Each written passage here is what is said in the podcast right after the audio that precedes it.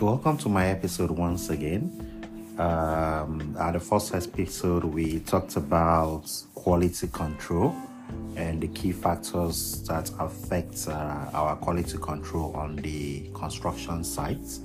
Uh, just a recap of that, the key things we said would affect our quality control is human resources, which is their capacity and how skilled they are.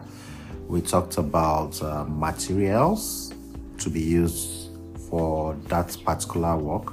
We also talked about uh, we also talked about um, we talked about materials. We talked about manpower. Then we also talk about uh, um, the last one. I don't know why it's getting off my head. Uh, manpower, materials. Yeah, the third one is tools and equipment, which is very very important to us as well. Because no matter how sk- skilled you might be, you would uh, need the right tools to be used on the construction sites. So, for this episode, we want to take a critical example on casting of columns, uh, which the layman will always call pillar pillar, especially in Nigerian construction sites.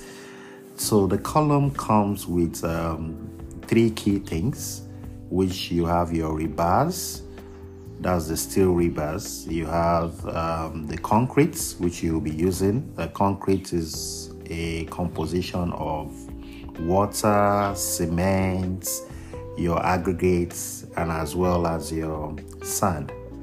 You know, so it's important that um, you use very good quality water. Your aggregate is also the right proportion. Your cements and sometimes for mixing of uh, your concrete we also put in some chemical admixtures some could be accelerators some are plasticizers depending on the specification and the design uh, for the reinforcement it's important that um, the iron benders uh, get the right fix with uh, the binding wires, the dimensions are accurate, everything is properly installed as it ought to be installed. Uh, usually, before you mount the rebars after assembling it, you also need a surveyor, you know, to get the right um, dimension, the right uh, positioning, so that um, your columns are not out of alignment. So it's important that all these factors are put into place. Once the reinforcement is um, assembled and everything is properly done, uh, you pour in the concrete, and while you are pouring in the concrete, you need men to be on standby uh, by putting in the formwork. Uh, the biscuits are always tied around the reinforcements to ensure that um, you get the right dimension of um, concrete around the column. So you put in your forms, uh, make sure that it is well aligned to as well, then you cast. While casting, it's important that you get the right tool of a vibrator. This is to avoid uh, segregation to make sure that uh, you cast your concrete effectively. So these are key things that are very important while you um, are casting a column.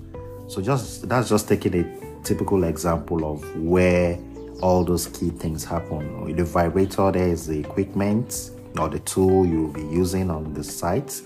You need skilled labor for the rebars. Those are the iron benders that will assemble that as well. For your materials, you need to ensure that uh, you have good quality water. Your aggregates are fine your sand is in the right proportion.